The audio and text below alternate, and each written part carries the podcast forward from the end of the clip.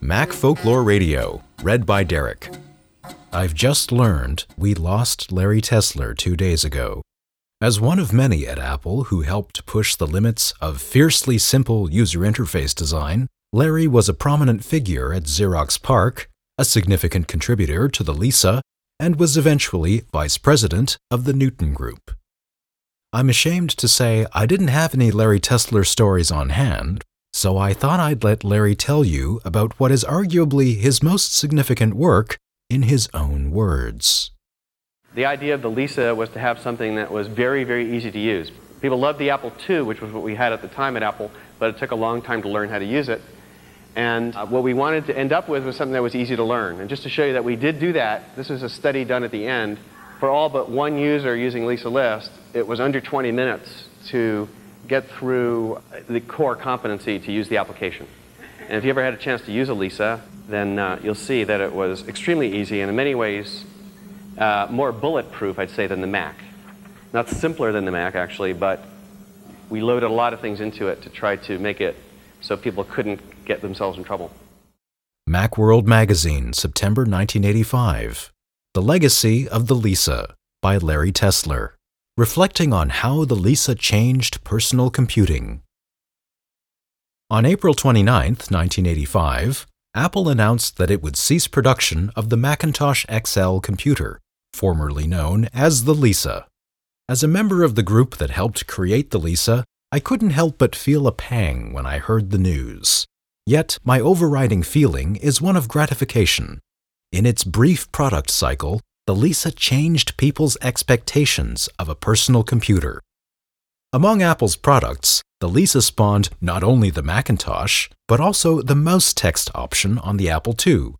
Even IBM PC products were heavily influenced by the technology, including VisiCorp's VisiOn, Microsoft Windows, Digital Research's GEM, Ashton Tate's Framework, and IBM's TopView. The user interface was the most publicized characteristic of the Lisa.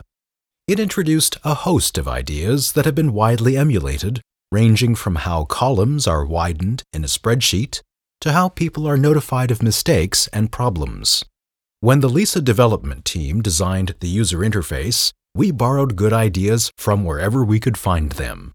For example, the Lisa borrowed pop up menus and overlapping windows from Smalltalk, status lines from VisiCalc, and automatic removal of extra spaces after text deletion from Douglas Engelbart's research at SRI International.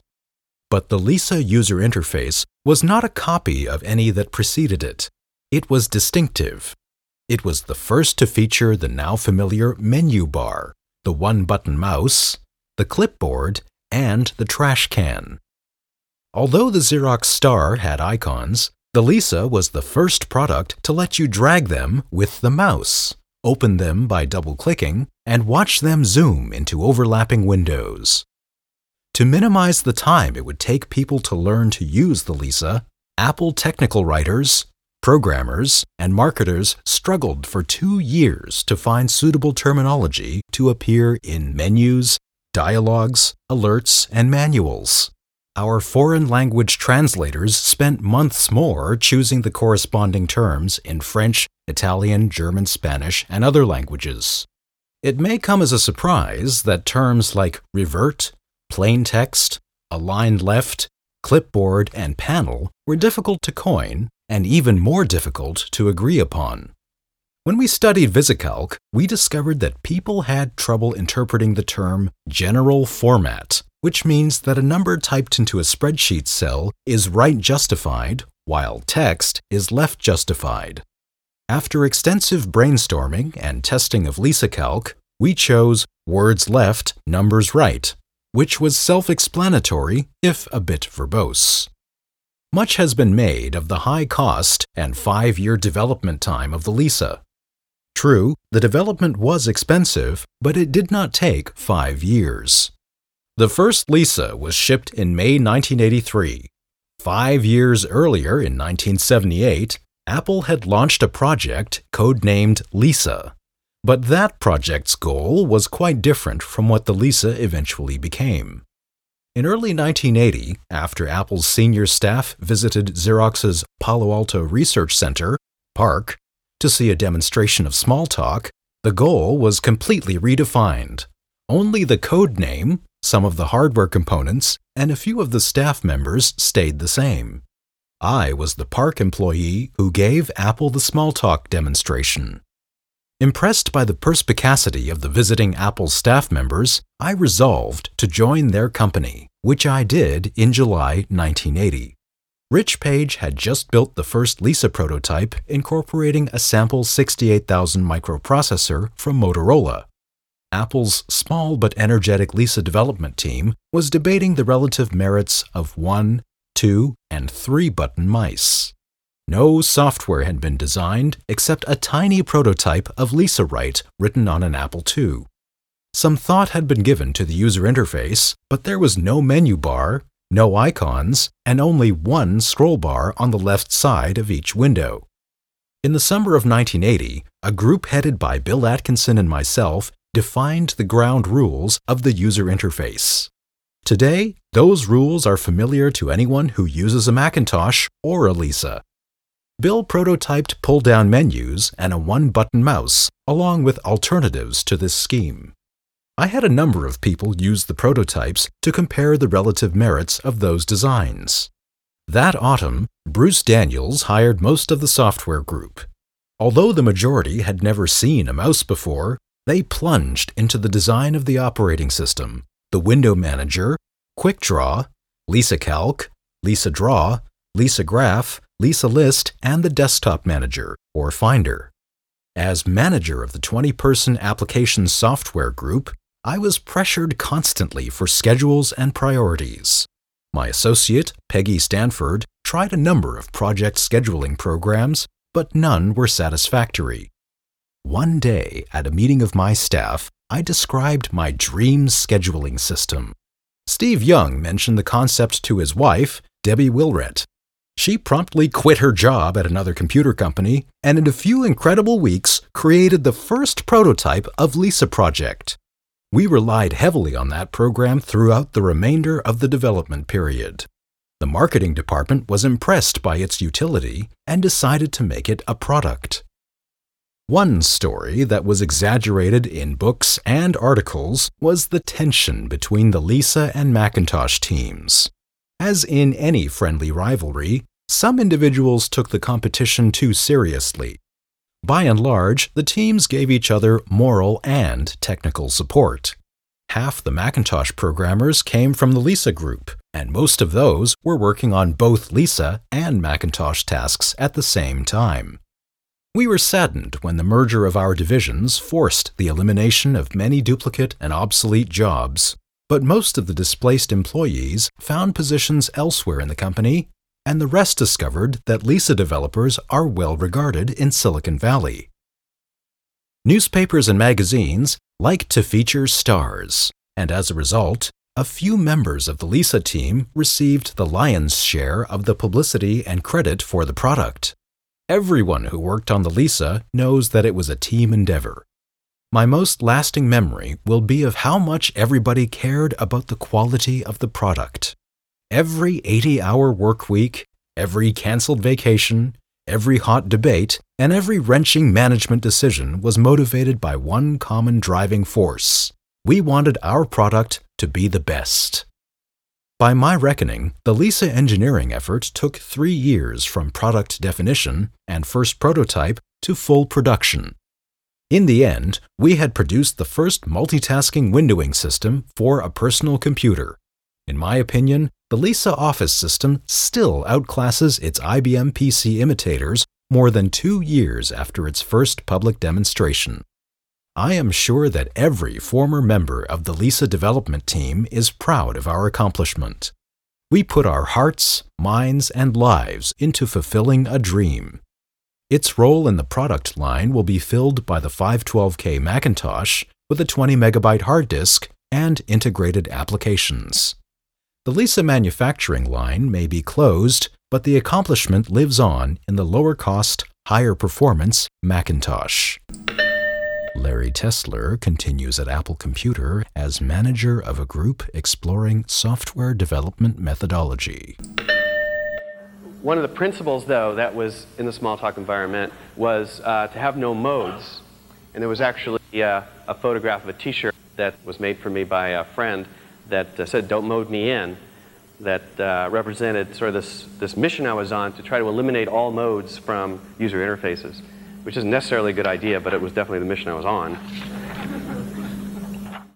So one of the ways that MacPaint uh, influenced later software like Photoshop was it was the first instance of tool palettes. We were working on a graphics editor on the Lisa that was modeless. You stretch out a rectangle of marching ants and then say, put an oval in it. And I was saying, well, it would be much better if we could see the oval while we're stretching it out. Larry Tesler had learned that modes are bad. Larry actually had a license plate, no modes, California plate. You know, the, the, old text editors used to get into delete mode, and now wherever you move the cursor, it'd be like a machine gun and go, uh, delete all that. And it would be better to select a range and then say delete that or cut or copy or make it bold or do something else to it. That was modeless, so select and then operate on. It seemed to me that what we knew about modes are bad was creating a blind spot that any person who didn't have that particular dogma would see immediately. You pick up a crayon, and you're drawing with a crayon for a while. You set it down, and you pick up a pencil, now you're drawing with a pencil. So I made a little mock up of a structured graphics editor and showed them, oh, you can dip in a rectangle tool and now stretch out rectangles. You can dip in a select tool, now you can select things. Well, that was the first tool palette, to my knowledge, and it was in reaction to the problem of being in a mode. But if you're going to be in a mode, it's got to be visible. So one of those tools is highlighted big time to say, okay, we're in paintbrush now versus now we're in the pencil tool. So at least the mode that we're in is documented on this tool palette by it being lit up, and also the cursor would change too to let you know which tool you were in.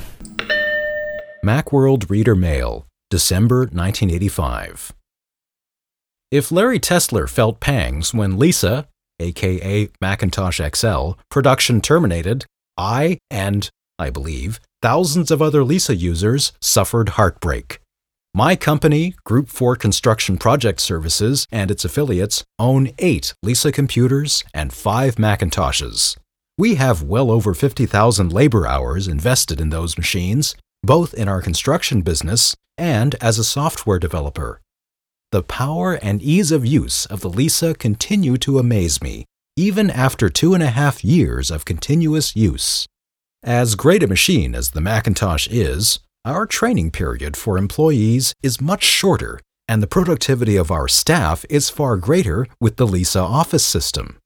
Tesler's group developed the most significant operating system for the office since the introduction of personal computers.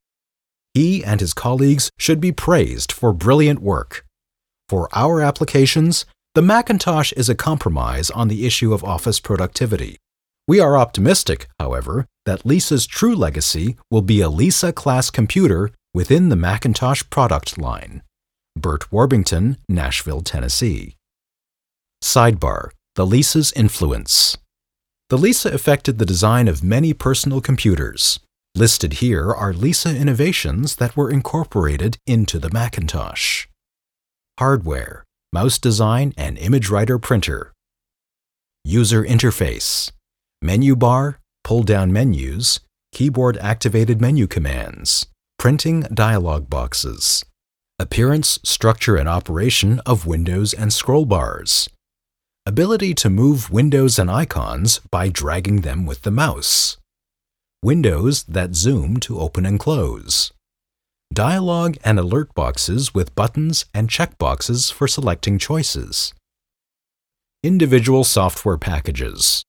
QuickDraw graphics are identical on the Lisa and the Macintosh.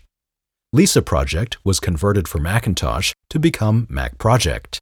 Lisa Draw was converted for Macintosh to become Mac Draw. Lisa Terminal, Lisa Write, Lisa Calc, Lisa Graph, and Lisa List influenced the design of Macintosh applications. The Lisa Desktop Manager influenced the design of the Macintosh Finder. The Lisa printing software heavily influenced the Macintosh printer and driver equivalent. Lisa Pascal is still the principal language used to develop software for the Macintosh. You can hear more of Larry's story in his own words if you watch the November 2011 panel discussion on Steve Jobs' legacy. Look for the link at macfolkloreradio.com/extras. Thanks for listening. I welcome your podcast article requests and old Mac banter of any kind by email. Drop me a line at Derek, that's D E R E K, at macfolkloreradio.com.